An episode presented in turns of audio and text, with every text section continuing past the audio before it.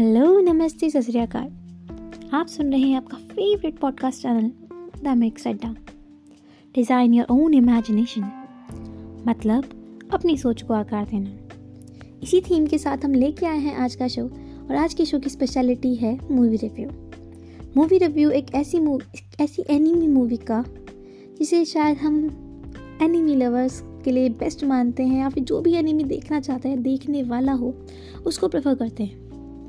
एक मूवी जो शायद आपको टच कर जाए, एक मूवी जो आपको ये समझा दे कि लाइफ में इस B F G F friends family से ऊपर भी कोई कोई बॉन्ड होते हैं, जिन्हें नाम देना शायद उन बॉन्ड्स की तोहन होती है।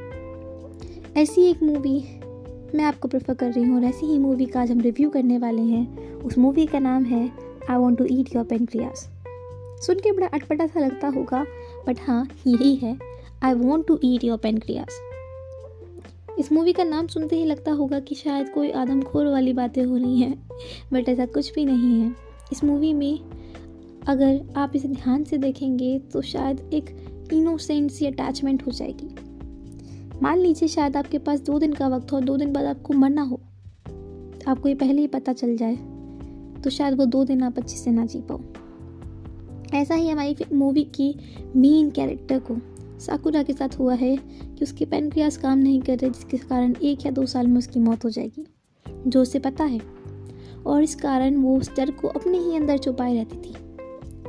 वो एक बुक लिख रही थी लिविंग विद डाइंग जिसका मतलब आप समझ ही गए होंगे। और उस बुक के थ्रू वो अपनी फीलिंग्स अपनी डेली लाइफ के एक्सपीरियंसेस लिखती थी कि how it felt when you are living then do you are dying और उसी के साथ उसकी अटैचमेंट थी। एक दिन उस बुक को हमारी स्टोरी का मेन कैरेक्टर जो है हारूकी पढ़ लेता है। और उसे आ, मतलब अनफॉर्चुनेटली उन दोनों के बीच में यही बात होती है कि वो रिस्पॉन्ड नहीं करता हारूकी उस वर्ड में वो एक वर्ड पढ़ता है वो है डेथ और वो रिस्पॉन्ड नहीं करता वो नॉर्मली बिहेव करता है जब वो लड़की कहती है जब साकुरा कहती है कि I am dying I will die he never ever respond और वही चीज़ उनके बॉन्ड की स्पेशलिटी होती है कि वो नॉर्मल ट्रीट करता है उसे, जो उनके बॉन्ड को स्ट्रॉन्ग और स्पेशल बना देती है। धीरे धीरे वो और मिलते हैं, उनकी और बातें होती हैं, उनकी और अटैचमेंट होती है, और यही चीज़ उनके बॉन्ड को अच्छा बनाती जाती है।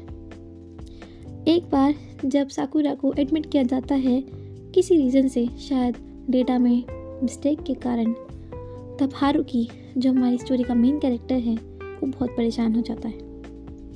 और उसके बाद जब वो कन्फेस करता है, तब साकुरा से समझाती है कि हमारा बॉन्ड शायद उससे ऊपर है।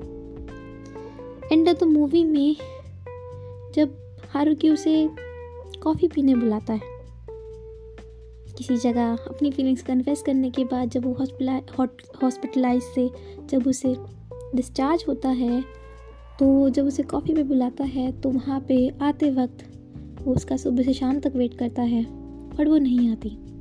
जब वो घर जाते हैं और टीवी ऑन करता है तो वो देखता है कि उसको एक क्रिमिनल केस में या फिर किसी अननोन पर्सन ने या नोन पर्सन ने मार दिया। और उस गम को वो सह नहीं पाता। उसे दस दिन लगते हैं, जिसके कारण वो साकुरा की डेथ सेरेमनी में भी नहीं जा पाता। साकुरा की बेस्ट फ्रेंड कियो को ये बात पता होती है कि वो दोनों मिल रहे हैं बट वो उस फ्रेंडशिप के बिल्कुल अगेंस्ट होती है। और साकुरा की डेथ के लिए भी वो उसी को ब्लेम करती है।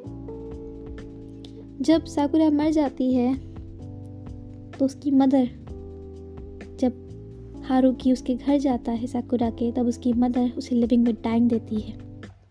उसमें लिखा होता है कि हमारा बॉन्ड बहुत ऊपर है।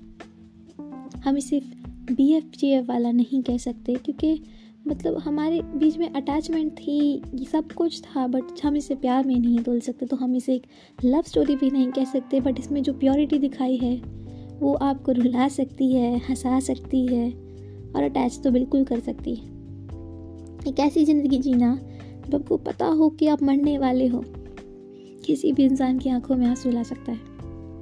इसी तरह की मूवीज़ के साथ हम अगली बार दोबारा आएँगे आपसे मिलने still then be safe be calm love you.